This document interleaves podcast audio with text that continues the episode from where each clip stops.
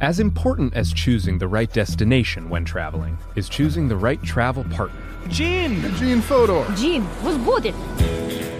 But be careful, because the worst trips result when two partners have two different agendas. The CIA really need your help, Gene. Freeze, Americano! Gene, run! Listen to Fodor's Guide to Espionage on the iHeartRadio app, Apple Podcasts, or wherever you get your podcasts.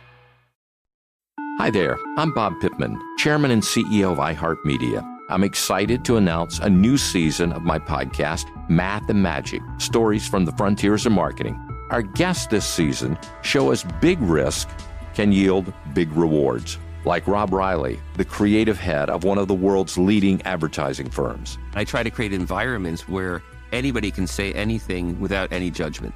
Listen to a brand new season of Math and Magic on our very own iHeartRadio app, Apple Podcast, or wherever you get your podcast. Something that makes me crazy is when people say, well, I had this career before, but it was a waste. And that's where the perspective shift comes that it's not a waste, that everything you've done has built you to where you are now. This is She Pivots, the podcast where we explore the inspiring pivots women have made and dig deeper into the personal reasons behind them. Join me, Emily Tish Sussman, every Wednesday on She Pivots. Listen to She Pivots on the iHeartRadio app, Apple Podcasts, or wherever you get your podcasts. Go behind the wheel, under the hood, and beyond with car stuff from howstuffworks.com.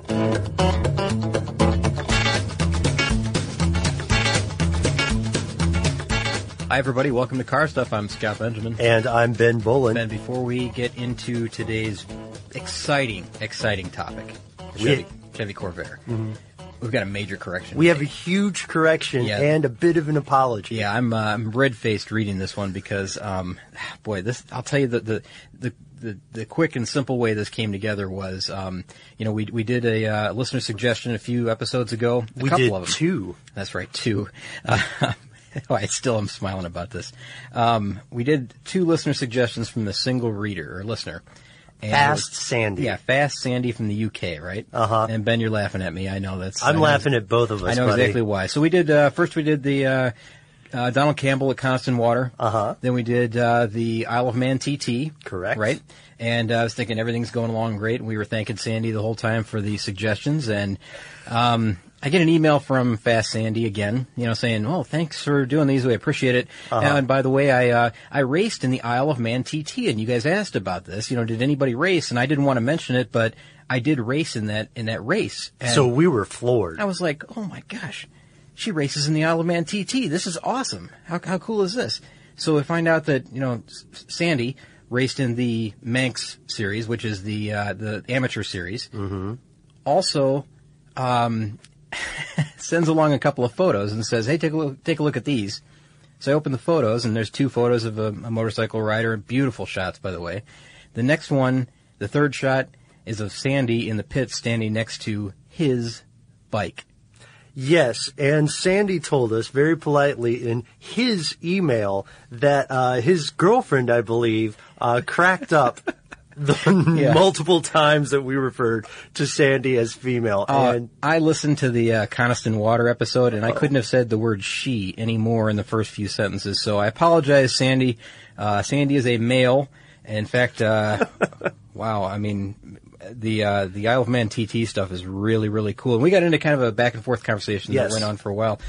Found out that you know not only did he race in the uh, in the Manx series, um, but also uh, also was a, a monkey on a sidecar in uh, in another race, in another professional race or amateur race, I guess, at a place called Oliver's Mount in the UK. Uh, but raced in the monkey position, Ben, as kind of a last minute stand in, is what he said. Yeah, and this was really interesting to us because Scott, you and I have talked about sidecar racing, and although I believe our podcast with it was filled with jokes about sidecar monkeys, one thing that we did hit on, and that still really interests both of us, is the um, the fine art of sidecar racing, especially as the monkey. There's so much science behind your weight distribution and stuff.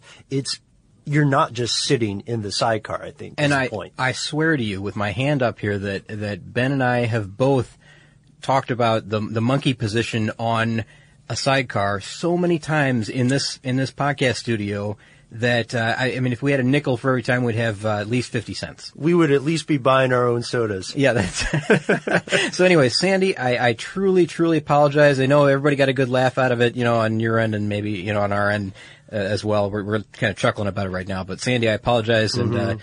Let's move on. Yeah, and just thank you again for being such a good sport. Uh, Yeah, we, very good We really appreciate it. And moving on, let's talk about a uh, different listener, our buddy Joel. Uh, oh, I guess you can say his full name because it's on Twitter. Yeah, why not? Our buddy Joel Rushworth, who sent us a wonderful suggestion. Uh, Joel, we hope you're listening because we're taking you up on the story of the Chevy Corvair. Uh, Joel sent us a really cool link, and then he wanted us to talk a little bit about the Chevy Corvair, about what happened to this, let's be honest, fairly revolutionary vehicle. Yeah, it was revolutionary. But when I when I first heard this, and, and I've had this impression in my mind ever since from the very beginning when I heard about the Corvair. Now I've seen them for sale my whole life, really, you know, on used car lists and things like that. Because Right. back when I was buying my first car in the nineteen late nineteen um, you know, at that time, really, you could get one that wasn't that old. I mean, it would be uh, akin to buying a car from the '90s right now. right? Exactly. So um, it's not that old. You know, it wasn't that old at that time, maybe 20 years old. Um, but I'd always heard there was this really, really negative connotation along with the Corvair name, Mhm. and I, I never got you know why that was, and I, I you know I knew that there was a, a a book written about it that you know was unsafe at any speed, and That's you know, by we'll- Ralph Nader. Yeah, we'll we'll get We'll to get all this, but but I had this really, really negative connotation about about about the Corvair in general and thought I would never get one because well, why would I why would I do that to myself? Mhm. Why would I why would I put myself in danger? As it turns out, maybe maybe I should have been looking at them a little more carefully as a you know even a potential first car. Yeah, maybe bad press isn't always completely accurate. You know what I mean? There's a lot of uh, there's there's Yeah, a I, I just I think there's a point we need to make. Now we're going to talk about a little bit about the origin of Corvair. Uh, then we're going to talk about uh, I don't know, Scott, some of the differences maybe with models. Sure. And how uh, the difference between when it first came out in '59 and later when everything when the S hit the F. Fill Yeah. it fill in your own favorite words there, folks. And uh, then we're going to explore some of the controversy here to uh, go into this excellent suggestion by Joel. So, uh, just from the beginning, what we do want to put out there is that marketing and press can have such a tremendous impact on a car's success. And sometimes, uh, sometimes it can even, it can even make a car unsuccessful if there's not really that many problems. Yeah, you want to hear something kind of unusual here? I found a quote from uh, the guy who's uh, General Motors, well, Chevrolet division's uh, general manager at the time, and I guess it was like 1959. We have to start at really. Okay. Now the Corvair, the first model year of the Corvair was 1960. Now in 1959, of course, they're doing their press thing and getting the vehicle out there and you know showing it to the public and letting people drive it. Oh, yeah, sorry, I said so- 59, but well, that's that- all right. No, yeah. 59 is good because that's the year that they were getting it out there and, and, and really showing it around. Um, so the the uh, the guy who, the guy who is the Chevy general manager, his name was Edward N. Cole, Mhm. and uh, Mr. Cole. Um, as was quoted in this, uh, this book that I've got, it says, uh, "No one will know what the full effects of a car like the Corvair will have on the market. It all depends on the economy and how good a sales job our dealers do." Mm-hmm. So, you know, right then he's very optimistic about this whole thing. You know, everything is, uh, everything's going along really well. In fact, Time Magazine, they drove it in 1959. They really, really liked it a lot. Um, and it, remember, 1959, Time Magazine says they love it. That'll be important later. Yeah, yeah, remember that part. Oh, I've got something cool Sure. here too. This is even a little bit further back, a little bit earlier. Oh, sure. Uh, so, as we know, Ed Cole uh, became the chief engineer of Chevy in 1952, right? And uh, he asked Maurice Olley, who at that time was head in R&D, uh, to come up with something new. And so, as Olley and Don McDonald, um, the subsequent head of R&D, recall, uh, they went into Cole's office with all kinds of charts and programs covering every kind of car you can think of. Ed refused to look at them. I don't want anything conventional, he said. Get going on that rear engine. Okay, get it, no, rear engine. There we go. That's the key, right? Because Uh-huh. uh, because this was a, uh, in fact, this is the first time that, well, actually, even to till today, I think This is the, uh, as I'll quote here, this is the only American designed mass produced passenger car with a rear mounted air cooled engine. Now that's, uh, that's all very important that all those qualifiers are in there. Yeah, air yeah. cooled and rear mounted, you know, all that. But, um, very important car in, in General Motors history, very impor- important car in American automotive history. And Ben, I think this is one of the, boy, I can't, I can't be sure about this. I, I just read it somewhere, but Okay. was this the first compact car? Did you read that, or was it um, the first car considered to be compact?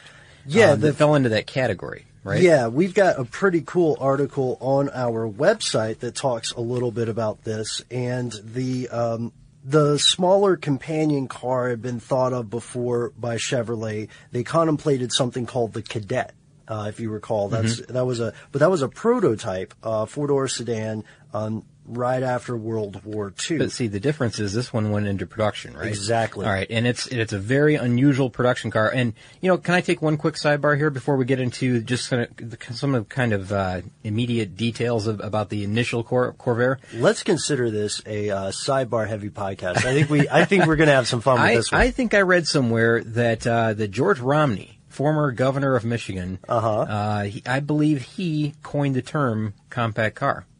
really, I, did believe not, I, know I, that. I just picked that up somewhere. I don't remember where I got it, but Uh-huh. uh, but that's Mitt Romney's father, you know, Mhm. former uh, presidential candidate Mitt, Mitt Romney. It was his father, who Mm-hmm. was also governor of Michigan, coined the term uh, compact car. Before that, it had just never. It was never even a category. That's fascinating. And it kind of makes sense that, you know, up until 1960, um, I mean, this was considered, if you look at a Corvair, it's still kind of a, a bigger car. Our compact Right. cars now are much smaller. Yep. Um, but this one had some unusual features to it. It was a, it was a rear engine. We Mhm. mentioned that it was an air cooled, uh, it was an air cooled flat six. Yeah, I was going to say it's a pretty complex engine too. Yeah, it really was, and it very um, compact. You know, very small. It fit underneath the floor uh, floorboards in. Uh, well, you know what? I'm getting ahead. On, in another vehicle. Yes. In the uh, in the Corvair, you opened up the what would be the trunk, and that was the engine compartment, of course. Right. Uh, it was a rear-wheel drive vehicle. Um, had about three engines. I think there was even a turbo thrown in there somewhere, but there was a 2.3, a 2.4, and a 2.7 liter by the by the end. Um, had a three or a four speed manual transmission, and you could get a uh, or you could get a two speed Power Glide automatic, which is kind of unusual. Yeah, yeah, Two and, speed automatic. And let's go ahead and point out that these were heavy engines because uh, despite having a lightweight block, an aluminum block, uh, they were going weighing in at 366 pounds, which is above the target weight. That's pretty. That's pretty heavy, really, considering it's a. It's still a compact engine. It's just a, Yeah. probably a lot of iron in there.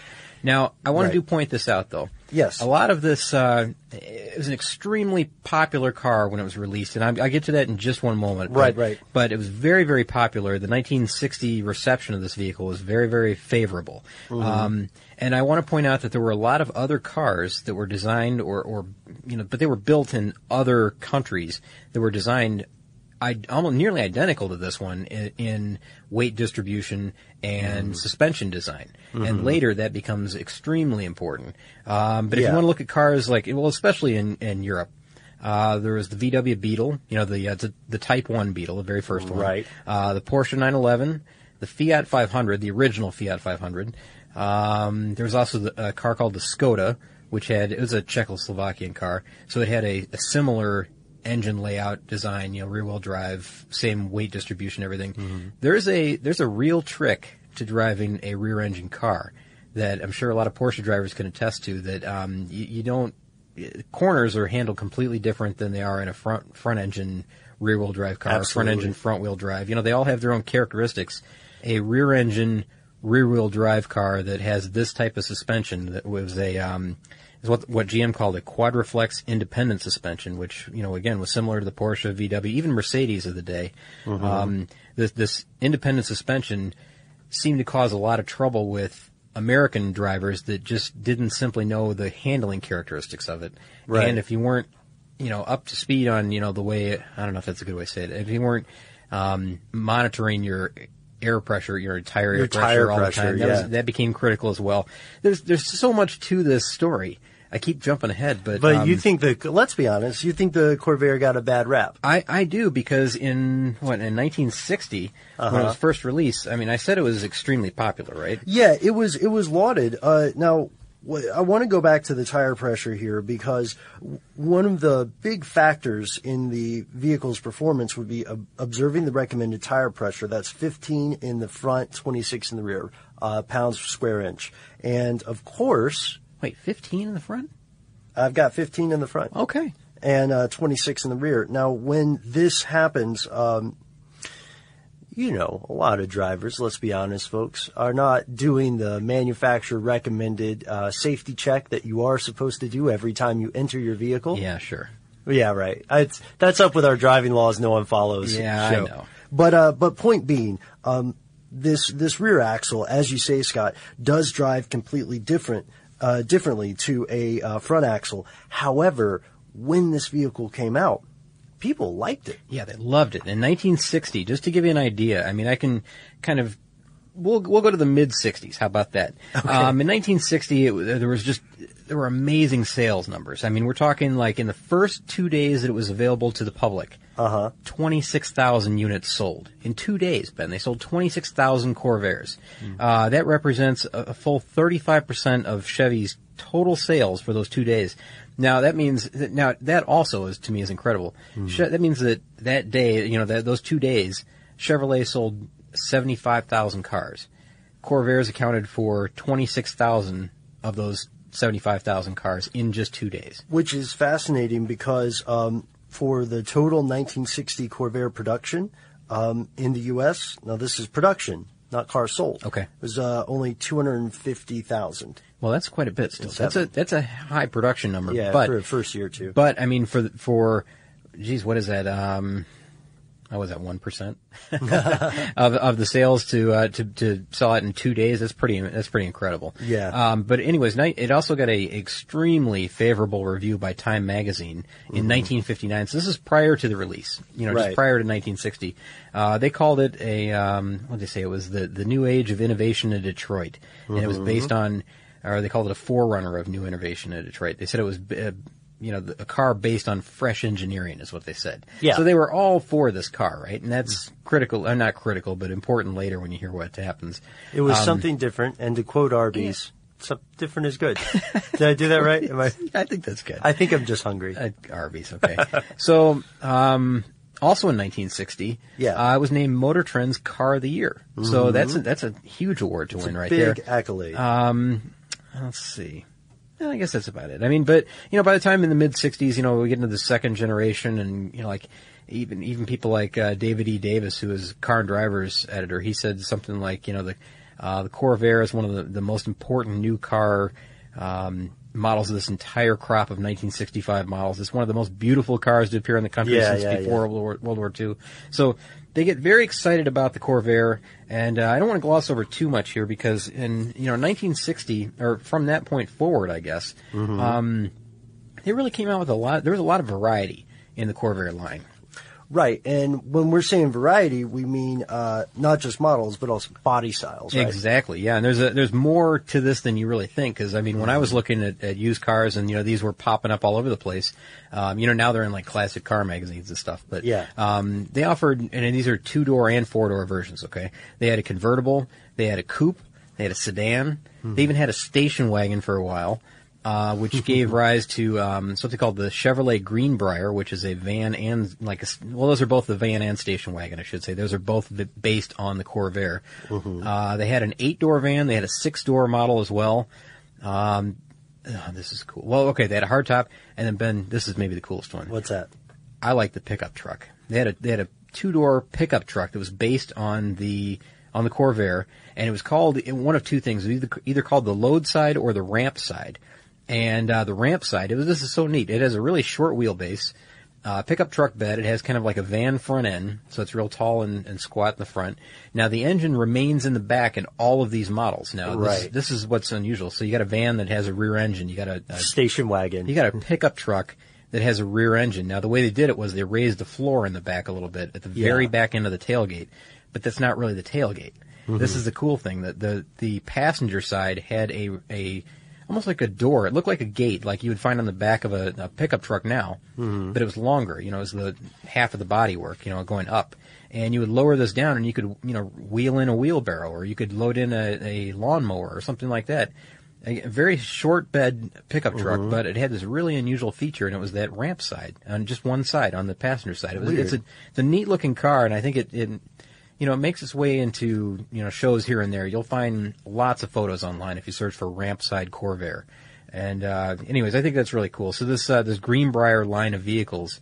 Um, you know, you can get you can get panel vans, you can get window vans, you can get all kinds of options in these station wagons, aside from the sedans and coupes and convertibles and all those that they sold. So our point being here that the Corvair dynasty was proliferating. It was doing fairly well. I do want to, I was fighting with myself over whether or not to include this, but I think we should go ahead and also include just a mention of uh, the Corvair Monza. The Monza made a lot of people aware that there was a market for sporty cars. So it uh, it showed that there was yet another side of this Corvair dynasty. Yeah, now picture the cars that were being made in the '60s. Mhm. Uh, they were pretty big. They were they were you know long, wide, low cars and uh, extremely heavy. Um, you completely you know they had giant engines in them, great big V8. So here's this you know this air cooled V6 that's uh, you know got a, a, a totally different layout, very very small compared to what's out there you know at the time. Um, Mhm. a lot of people were were I don't know. It, you know, it was popular, but still, a lot of people were probably looking at it thinking, like, what, what's Chevrolet doing here? What are they What are they doing? Actually, what is Ed Cole doing? Because Ed Cole was the um, he was the Still uh, the creative mind behind yeah, it. Exactly, and he was he was like I mentioned, the general manager of Chevrolet Mhm. within General Motors. And uh, he was actually, you know, just to give you a little bit of background on him, not much, but um, he was called the father of Chevrolet's small block V8, which is a, a hugely popular engine that you know Yeah. stayed around for a long, long time. I don't have the the uh, 350 numbers, but uh, the small block V8 was big. But he was what they call the uh, the champion of the Corvair in 1959. He was the one who said, you know, th- this is my group. This is what you know. I'm going to go out there and really, really sell this to the public. Um, we're going to make this really popular, and he did just that. He completely directed the uh, the development of the Corvair, so he was, you know, he was completely on board with this thing. The uh, Mhm. the problem was um, that later, um, as he began, he was promoted out of the division. Um, he became, he, he eventually became head of GM, the head of GM and um, Car and Truck Group in 1961. So that's not much later. Yeah. Um, he became the executive vice president of, of all of General Motors in 1965, and by 1967 he was the president of General Motors. So you know he was on his way up. Um, one name that creeps into this whole thing, and I just need to mention it now because later, um, you know, we'll get into other stuff later. But eventually, the person who became uh, the, the Chevy division general manager was John DeLorean.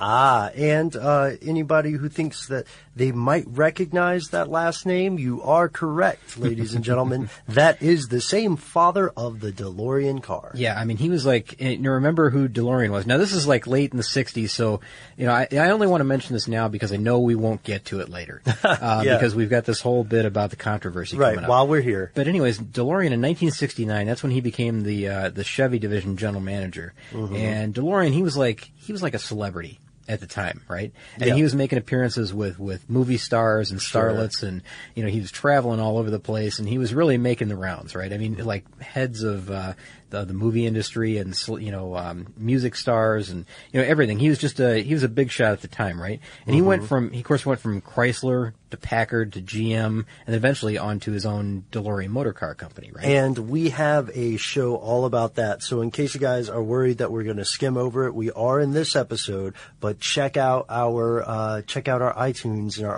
RSS because we have an episode on the DeLorean. Exactly, and he was, you know, he was also he was a big deal at the time. Yep. You know, because he had he had just moved from the Pontiac division. He was in GM for quite a while, and he had moved around, you know, Mhm. within the the ranks there. Uh, he was with the Pontiac division for a while, and one of his greatest accomplishments, if you remember, was the Pontiac GTO.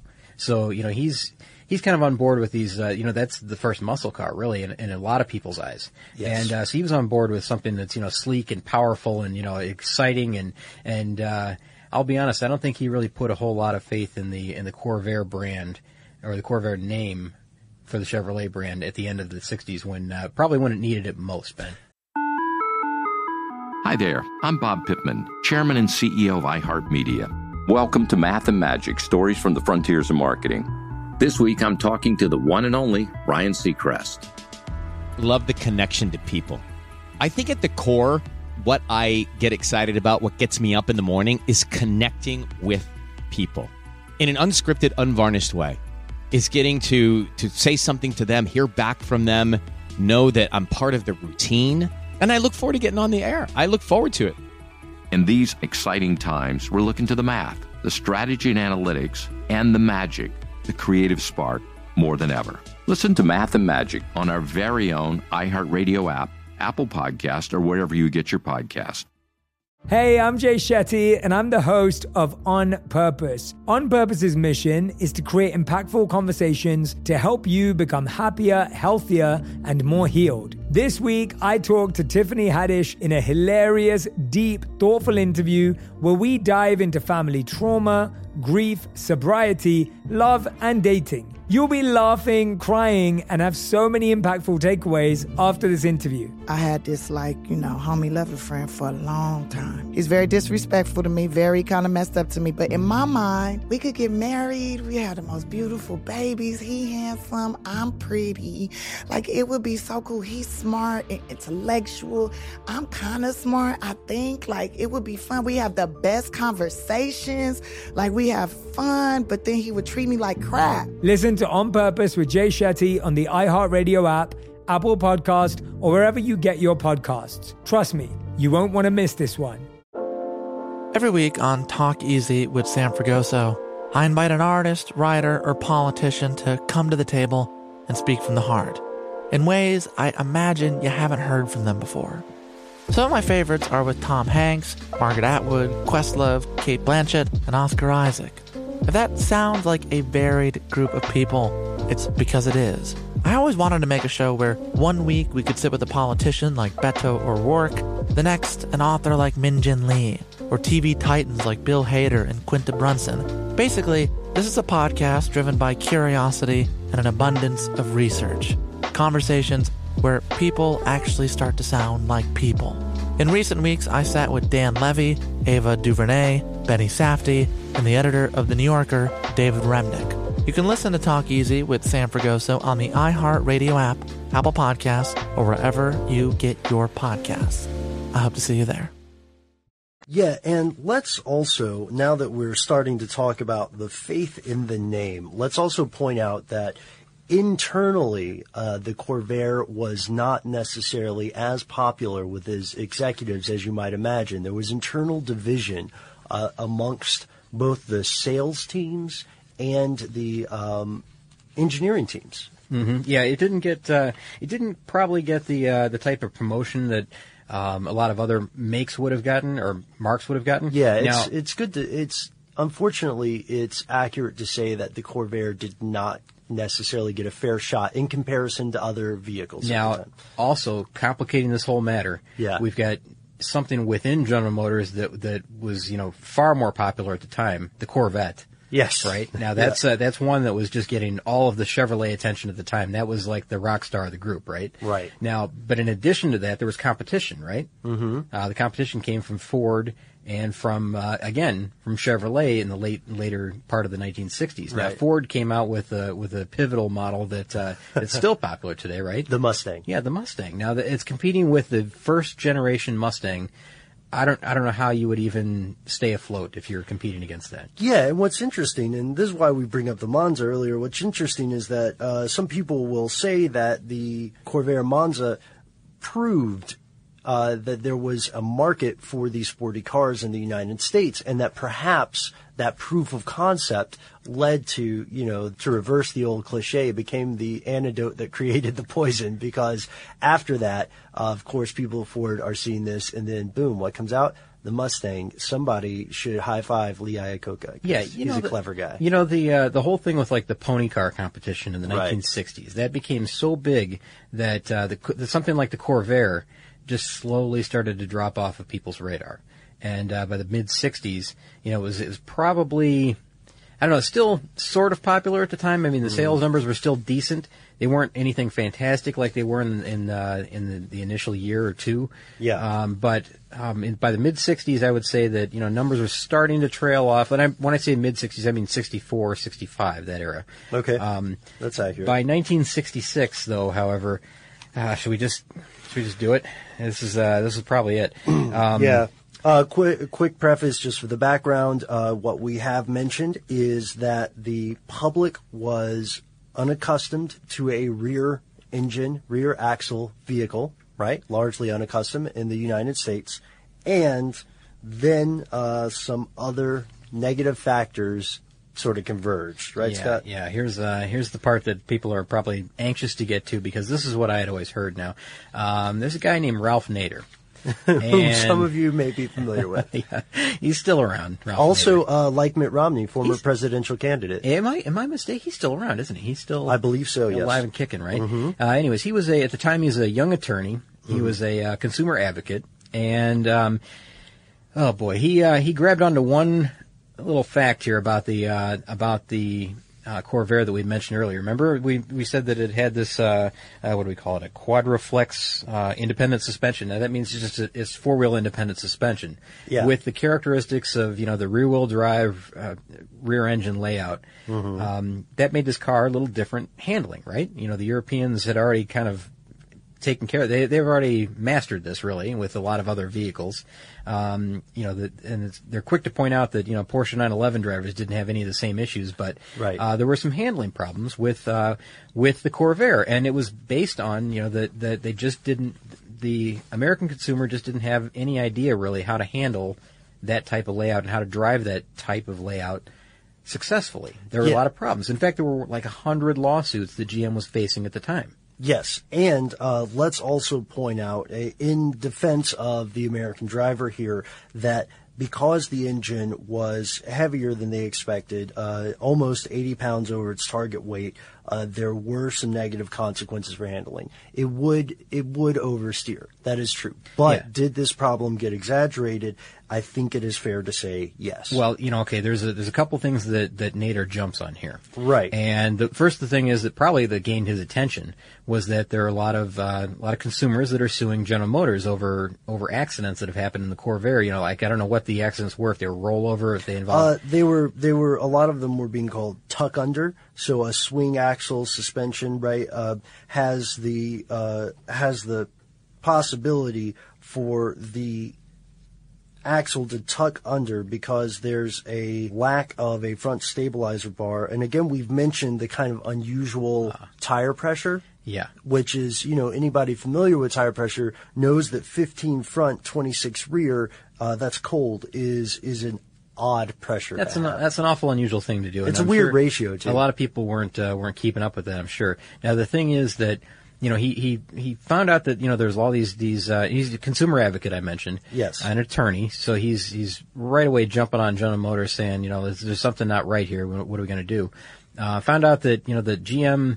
Um, engineers had made the decision to remove uh, the front anti-sway bars for Mhm. cost savings measure. Now they saved about four dollars per car, according to some estimates Yeah. uh, by removing that front anti-sway bar, which would have stabilized the whole thing and and and uh, minimize. I'm going to say minimize, not prevented all of these accidents. Right. Right. Minimized Now, is good. Minimized is probably the best way because you know who who knows this situation in every well who knows every situation. Yeah, we're right? not like hypothesis No, wizards exactly. or whatever. Exactly. So he's, I mean, he goes to the point where he's actually testifying against General Motors in a congressional hearing. Now, GM did make the change later on. They updated the uh, suspension and they, they added the sway bar. Yeah, in uh, 65? Yeah, in 65 or 6. I can't remember Okay. which. But uh, the problem is this, this book that Ralph had written. Ah, yes. Published in 1965, and it was a book called Unsafe at Any Speed. Colon, the designed-in dangers of the American automobile. Ah, okay. So now you you mentioned something that I had not heard though, that really the Corvair only warrants one chapter in this yeah, book, that's right? that's weird. Um, it's kind of like it, it reminded me of you know how everybody talks about um, the invisible hand mentioned in uh, some of the basic ec- uh, text on economics. Mhm. Uh, well, the invisible hand, uh, the actual reasoning of that that phrase only appears a couple of times Hmm. in that book, and uh, the Corvair, the the book Unsafe at Any Speed. Uh, has the following premise. It says that there is a systemic resistance by car makers to introduce stuff like seatbelts or other safety features, and that this is um, a choice to save money rather than improve safety. I see. Now, it, okay. So there's definitely an agenda here. There's an argument. Okay, You know the- I mean? now the four dollars per car. Whenever you know somebody would probably say like, well, why wouldn't you put that in for four dollars if it's going to save someone's life? They don't see it that way. They see it as like, well, here's a, a a car that we've tested to be safe. We know that it handles exactly like um, cars of its class. You know, Right. the cars of like the 911, the the Beetle that we mentioned. You know, all the the Skoda, all those that we mentioned. Um, it handles in exactly the same way, the same manner. Why would we put an additional four dollar option on there that we're going to end up having to charge our consumers an extra ten dollars for? Now, now considering deliver. considering that this is a yeah to deliver, you know, by you know as far as uh, they they their cost is four dollars. By the time it gets to the dealer lot and to the to the individual purchase Sure. of the car, the consumer, that ends up being a twenty five dollar piece or whatever it is, right? Right. Now, but th- now you laugh, I know, but but twenty five dollars doesn't sound like much. But consider the, the the cars were right around the you know two thousand dollar range, brand new. That's a significant increase in in price. Yeah. And uh, of course, they're doing everything they can to shave, you know, costs. They want to be, keep their consumers safe. They don't want to kill their their consumers. They don't want them to be injured in any way either. Right, You and they're a legal. customer. Yeah, they're legally not allowed to sell vehicles that don't meet safety standards in the United States. One thing that might be interesting for uh, a lot of our listeners is that every vehicle, even vehicles that seem to have been made the same way from year to model year, are always being updated. If only in terms of matching safety standards, because Yeah. safety standards evolve over time. And safety standards, like you mentioned, like the seatbelts and all that, that all cost manufacturers, and they, they decide, well, you know, early on they can probably decide that that's an option we want to include. Like you'll find a lot of the high-end vehicles include a lot of these options way before anybody else. Yeah. You know, so that they can, uh, they can say like, we've got this, the competitors don't. However, when it becomes a mandated safety feature, like, you know, front lap belts were in cars at, you know, in the mid 60s or whenever, um, then you couldn't really advertise like we've got front lap belts because your competitors got it. Everybody's got it. Every car manufactured has to have that. So it doesn't become a it doesn't become a selling point at, at that. So I'm I'm just trying to say that you know GM at the time they weren't doing anything illegal by not including the anti sway bar. Mhm. They did update it when they realized like there's a call for this that you know maybe that would help in you know the the handling characteristics et cet- et cetera yeah. but they weren't doing anything wrong by not including that other than saving four dollars per car and and just to give you an idea of how many cars they were making Mhm. now you know i said that the book published in 1965 and you know nader's claims uh, that you know were very very damaging to general motors Right, and they center on the models of 60 to 63. Okay, 60 to 63. So the initial three years of production.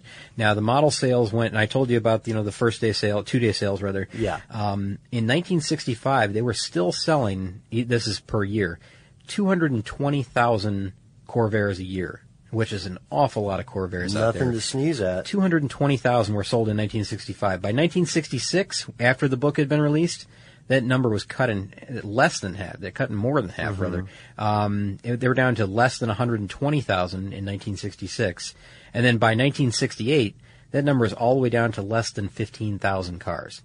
So, So- a dramatic drop off. So now the uh, here's the thing that uh, that we mentioned earlier the the book unsafe at any speed uh, while it definitely does have an opinion he does have he also does do his research and he talks with people who are in the industry. Now what some people may not know about this book is that it's not all about the corvair it's become widely associated with the Corvair, but it's like that Mark Twain definition of a classic. Everybody loves it, nobody reads it. Mm-hmm. Mhm. Uh, the primary focus of the Corvair is in chapter one, which, uh, check out this title, Scott, for chapter one. What's that? The Sporty Corvair, the one car accident. And, uh, Oh, in this, in this, um, based largely on some conversations with a guy named George Caramagna, uh, Chevrolet suspension mechanic.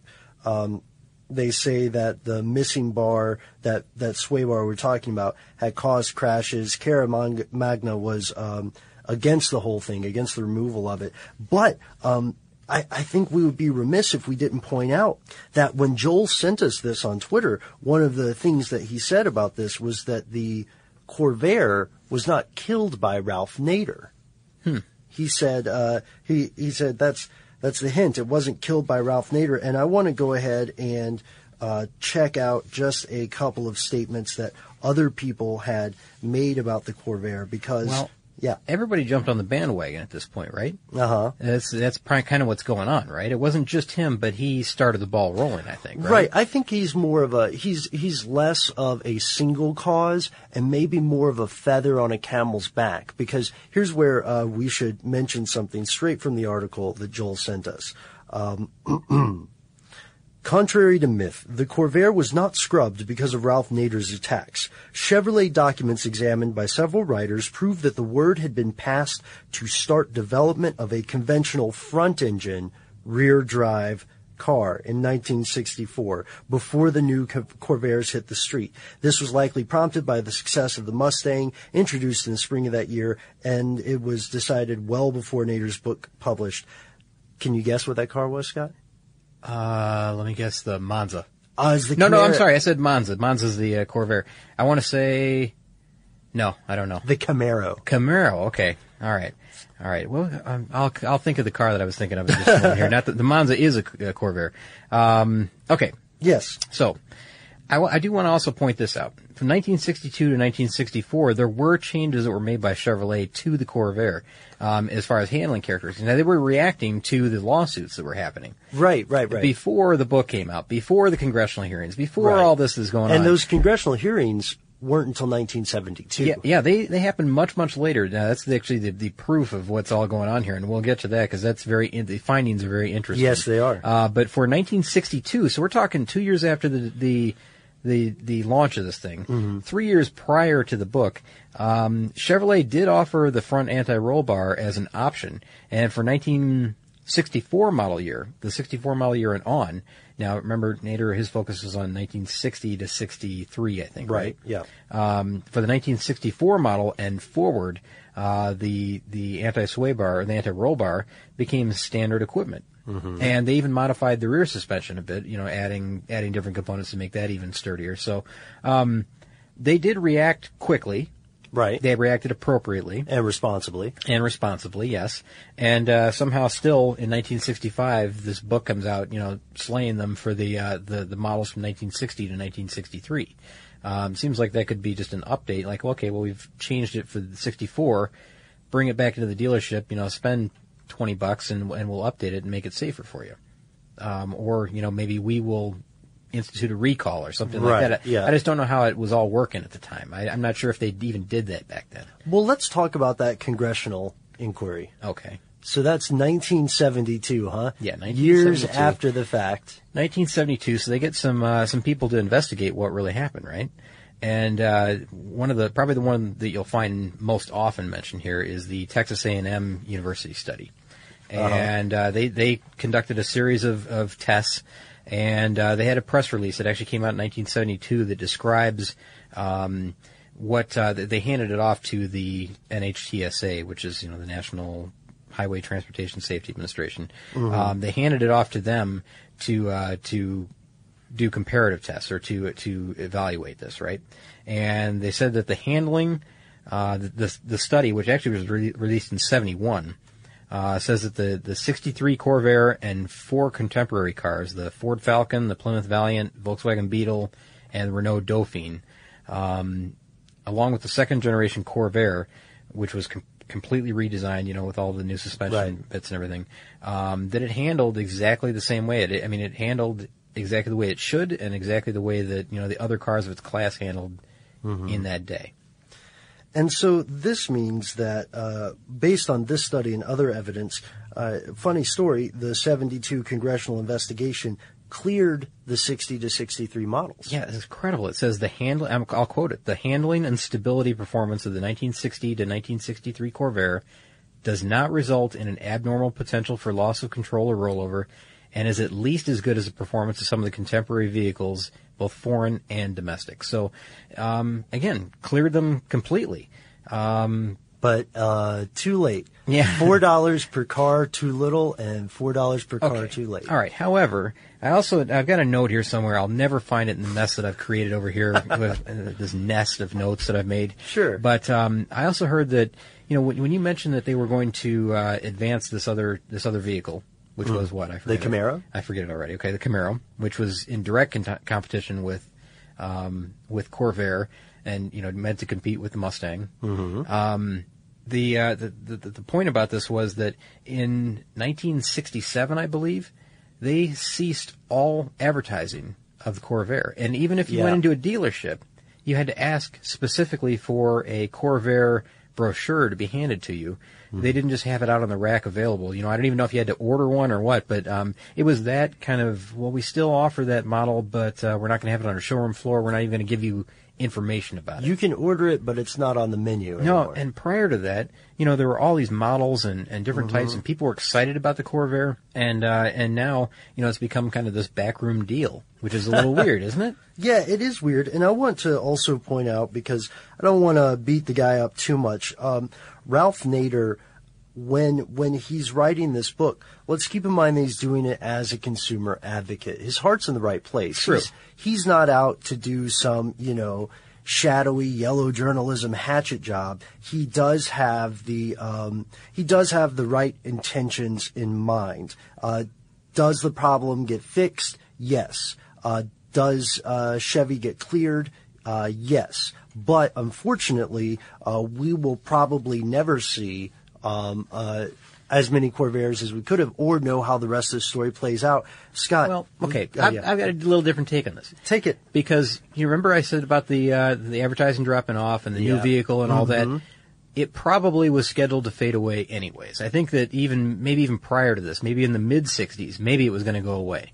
Maybe Yeah. they maybe they didn't intend to have it until 1969 like they did.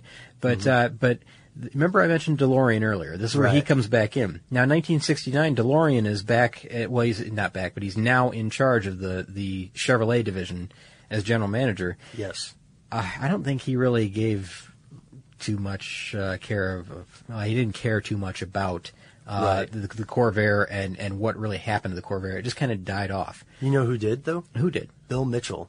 Really? Yeah, Bill Mitchell, one of the we've this guy. That's we- interesting. We That- like him so much that we have a podcast on him too. Yeah. Uh, Bill Mitchell was trying to push for continuing development of this. He he was a guy who was apparently hard to say no to. Well, he was the styling guy, right? Who was Yes. in charge of the uh, the Corvette, the the Mako Shark, and all that. He Uh-huh. he was a really interesting guy. That I I, I really like the uh, the Bill Mitchell story. And his his whole idea was that Bill's whole idea was that he would hate for somebody else to come to him and say, now, as he was, as you said, VP of styling, he would hate for somebody else uh, from the executive board to come to him and say, "What's next?" and for him to say, "Oh, I don't know." He always needed to have something, so he wanted to continue pushing for the style. But to your point, I don't know if it's too much of a different take there because I agree. It seems like from the research that we've done that maybe the Corvair had more enemies inside GM than it did outside. Oh, possibly. That's a, that's a very real possibility, and I guess unless you were a fly on the wall in those days, uh, you probably wouldn't know. Now, I had uh, I had an uncle that worked there during these days. I think I remember telling you this during Yeah. the Bill Mitchell days. Yeah, yeah. He was a designer at Chevrolet, and uh, in the Corvette area, you know that that region of the uh, style and design. He was an engineer. And uh, I, I wish he's he's no longer with us. I wish so badly, Ben, that I could go and talk to him now and ask him about what was going on because now I'm really into this. I'm really deep into what was going on. I know all the names. I know all the players that were there right when he was there in right in the heart of the beast, right in the belly of the beast. Ben, he was right there. He could have told me all of the all of the dirt on Bill Mitchell and uh, and, Mhm. and DeLorean and all those guys. But you know, when I knew him or when I was around this uncle, uh, I was too young. I just didn't. I was still interested in cars Yeah. but I didn't have I, I had no idea that you know I would ever need to know this type of thing or be interested in this you know this much detail. So um, I just wish he was still around. I could still talk to him about it because that's uh, you know just if if you got somebody like that around, just talk to them now and get all the stories you can out of them because it's so valuable. It's true. So but uh, God, I get choked up. The uh, one, one last thing though. yeah yeah I've got okay I've got I've got one last Sure. thing. The, my last thing is that uh, remember how we said that Time magazine lauded the Corvair? yes And now, uh, surprise, surprise, it's a bit of a tut tut kind of surprise. Oh, uh, yeah. The 1961 Corvair is on the 50 worst cars list. Yes. Uh, let me just read a brief description here. Um, Chevrolet execs knew the Corvair was a handful. They declined to spend the few dollars per car to make the swing axle rear suspension more manageable. Oh, they came to regret that. Uh, and then it goes on. It says uh, the Corvair had other problems. It leaked oil like a derelict tanker. Its heating system pumped noxious fumes in the cabin.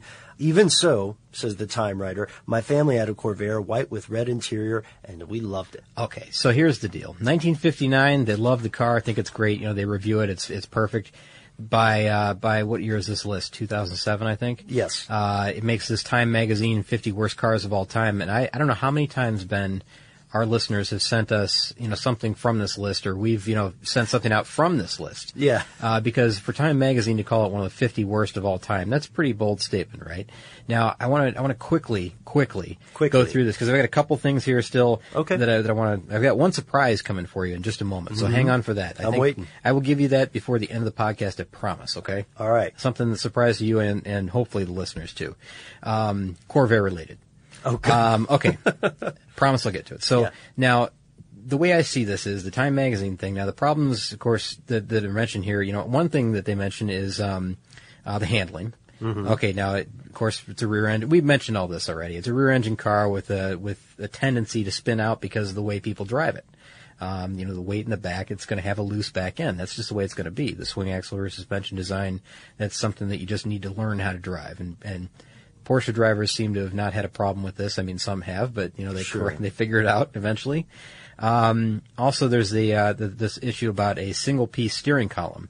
Uh, it was not a telescoping design. However, if you think back, now this is the 1961 Corvair that they're talking about here. Right, and that uh, Um. that column uh, specifically is referenced in Unsafe at Any Speed. Okay, okay. So the st- single piece steering column. I want you to remember though, like how new that design is because um, in 1955 the Ford Thunderbird had a telescoping steering column, which is designed so that when you get in a front end accident, Mhm. uh, the steering column doesn't go right through your chest. Right, that the the uh, steering column can retract within itself. Yeah, like an antenna, like you know the old antennas that Yeah, you would like push car down. antenna. Yeah, like a car antenna, like an old antenna.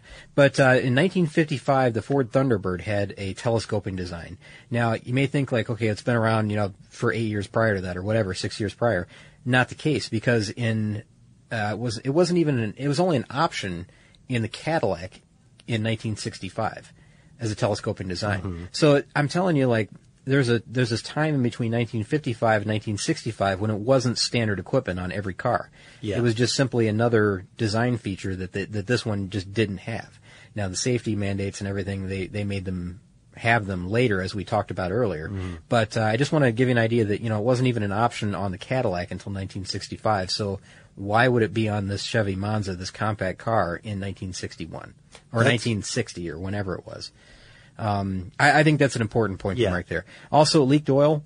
So what? um, every, I mean, I've got a, a car from 2005 right now that leaks oil. I've got, um, you know, every car I've ever owned has leaked oil, especially, you know, the British cars that I've owned. They're terribly. Ooh, we're gonna get some letters. Oil leakers. No, they, they're known, known oil leakers, so that's not a big deal. But, I mean, even the, the project car that I have, everything I do to seal that thing up, it leaks oil. Yeah. Um, I don't think that's a huge deal. Now, I'm gonna get you some uh, uh, oil case for your birthday. By the way. I probably need it. And hey- the, oh, and the last thing, the bad, the, the heating system. They had they had this gas heater in the front of the car, Yeah. which sounds crazy. Yeah. but that was kind of a popular option at the time. A lot of companies were doing that type of thing, and uh, it wasn't a very. It was an, actually it was an option that you opted to buy. Right. It was a gasoline powered heater that heated, you know, that heated the compartment of the car. I know it sounds terrible to do now, but uh, that's what they did, and that wasn't it wasn't all that uncommon. Every week on Talk Easy with Sam Fragoso, I invite an artist, writer, or politician to come to the table and speak from the heart in ways I imagine you haven't heard from them before. Some of my favorites are with Tom Hanks, Margaret Atwood, Questlove, Cate Blanchett, and Oscar Isaac. If that sounds like a varied group of people, it's because it is. I always wanted to make a show where one week we could sit with a politician like Beto O'Rourke, the next an author like Min Jin Lee, or TV titans like Bill Hader and Quinta Brunson. Basically, this is a podcast driven by curiosity and an abundance of research. Conversations where people actually start to sound like people. In recent weeks, I sat with Dan Levy, Ava DuVernay, Benny Safdie, and the editor of The New Yorker, David Remnick. You can listen to Talk Easy with Sam Fragoso on the iHeartRadio app, Apple Podcasts, or wherever you get your podcasts. I hope to see you there. Hi there, I'm Bob Pittman, Chairman and CEO of iHeartMedia. Welcome to Math and Magic Stories from the Frontiers of Marketing. This week I'm talking to the one and only Ryan Seacrest. Love the connection to people. I think at the core, what I get excited about, what gets me up in the morning, is connecting with people in an unscripted, unvarnished way. Is getting to to say something to them, hear back from them, know that I'm part of the routine, and I look forward to getting on the air. I look forward to it. In these exciting times, we're looking to the math, the strategy and analytics, and the magic, the creative spark, more than ever. Listen to Math and Magic on our very own iHeartRadio app, Apple Podcast, or wherever you get your podcast. Hey, I'm Jay Shetty, and I'm the host of On Purpose. On Purpose's mission is to create impactful conversations to help you become happier, healthier, and more healed. This week, I talked to Tiffany Haddish in a hilarious, deep, thoughtful interview where we dive into family trauma, grief, sobriety, love, and dating. You'll be laughing, crying, and have so many impactful takeaways after this interview. I had this, like, you know, homie lover friend for a long time. He's very disrespectful to me, very kind of messed up to me. But in my mind, we could get married. We had the most beautiful babies. He handsome. I'm pretty. Like, it would be so cool. He's smart and intellectual. I'm kind of smart, I think. Like, it would be fun. We have the best conversations. Like, we have fun, but then he would treat me like crap. Listen to On Purpose with Jay Shetty on the iHeartRadio app, Apple Podcast, or wherever you get your podcasts. Trust me, you won't want to miss this one. Now, let's get back into uh, the Corvair here. Yeah, you've got a because um, I do. huh? I have a surprise now.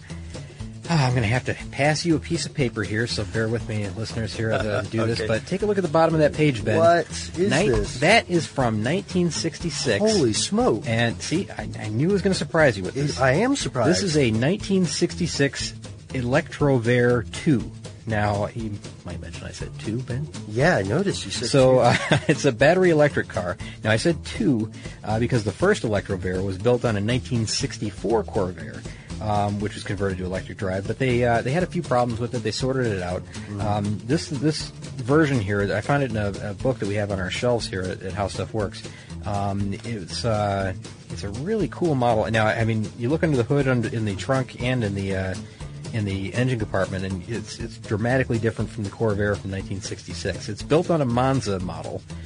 It's got a 115 horsepower electric motor. Uh, these are zinc, uh, silver zinc batteries. Uh, they filled, they completely fill the front trunk and the uh, rear engine compartment, other than where the you see the motor in there. Yeah. The, uh, not the engine compartment. It used to be the motor compartment at this point. Right. Um, and this car had a top speed of 80 miles per hour. Wow. It had a range of 40 to 80 miles. 1966. 1966. It had a range of 40 to 80 miles on all electric power. Now, consider some of the cars today where you know the range is around 40 miles. Yeah. That's pretty remarkable. So, uh, zero to 60, not very remarkable. That was about 16 seconds because you can imagine these batteries were extremely heavy. They were um, Yeah, they're the silver zinc silver zinc batteries. Yeah. Yeah. the car weighs 3,400 pounds. That's about um, that's about a thousand pounds heavier than the Monza in its in its traditional form with the uh, with the engine that we had mentioned before. Like the comparable gas powered The flat six, yeah.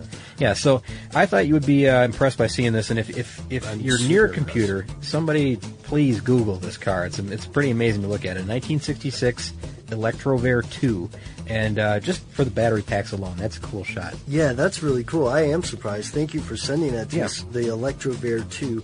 And um, I guess this is our way to wrap up the rise and fall of the Chevy Corvair. Uh, hats off once again. Um, as we know, cars can be a murderous cutthroat business. I want to say one more thing. Say if one more if thing. I had known then what I know now about the Corvair, now how many times people say that, but if I had known then what I know now about the Corvair, I would have uh, I would have definitely have considered it as a possibility for one of my first cars, if not you know first, second, third, somewhere in there. Yeah. But and who knows? Maybe I mean they're a little bit more scarce now. Mm-hmm. But uh, if I see one come up for sale, I won't I won't look the other way now because I, I really until we started digging into this, I just had such a, a bad connotation with the Corvair, and it was unnecessary. So we hope that we've given you some food for thought, uh, especially regarding the Corvair listeners. Don't let its bad press uh, totally turn you off. But please do tell us what you'd like to hear more about. Feel free to send us, you know, limericks, funny anecdotes, pictures of your cars. Scott's shaking his head no. Don't no, send us limericks. No limericks, huh? I'm going to send us limericks. Uh, you can check in with us on uh, Facebook. Uh, you can give us a holler on Twitter. And uh, if you would like to write to us, as did Sir Fast Sandy. Yeah, Sir Mr. Mr. Fast Sandy. Mr. Fast Sandy. Um, again, uh, our email address is carstuff at discovery.com. For more on this and thousands of other topics, visit howstuffworks.com. Let us know what you think. Send an email to podcast at howstuffworks.com.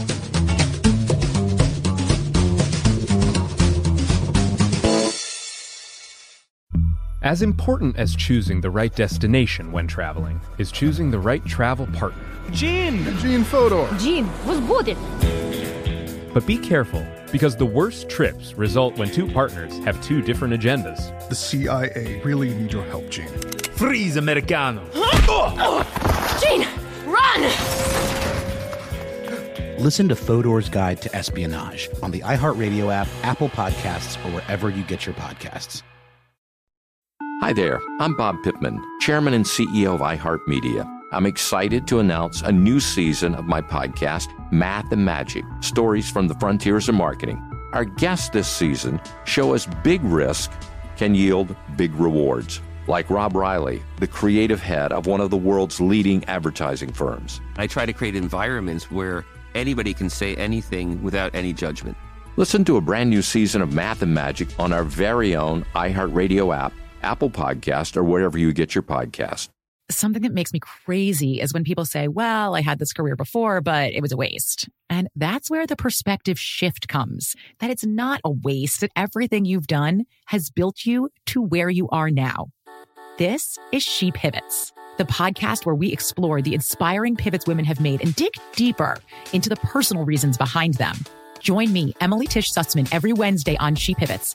Listen to She Pivots on the iHeartRadio app, Apple Podcasts, or wherever you get your podcasts.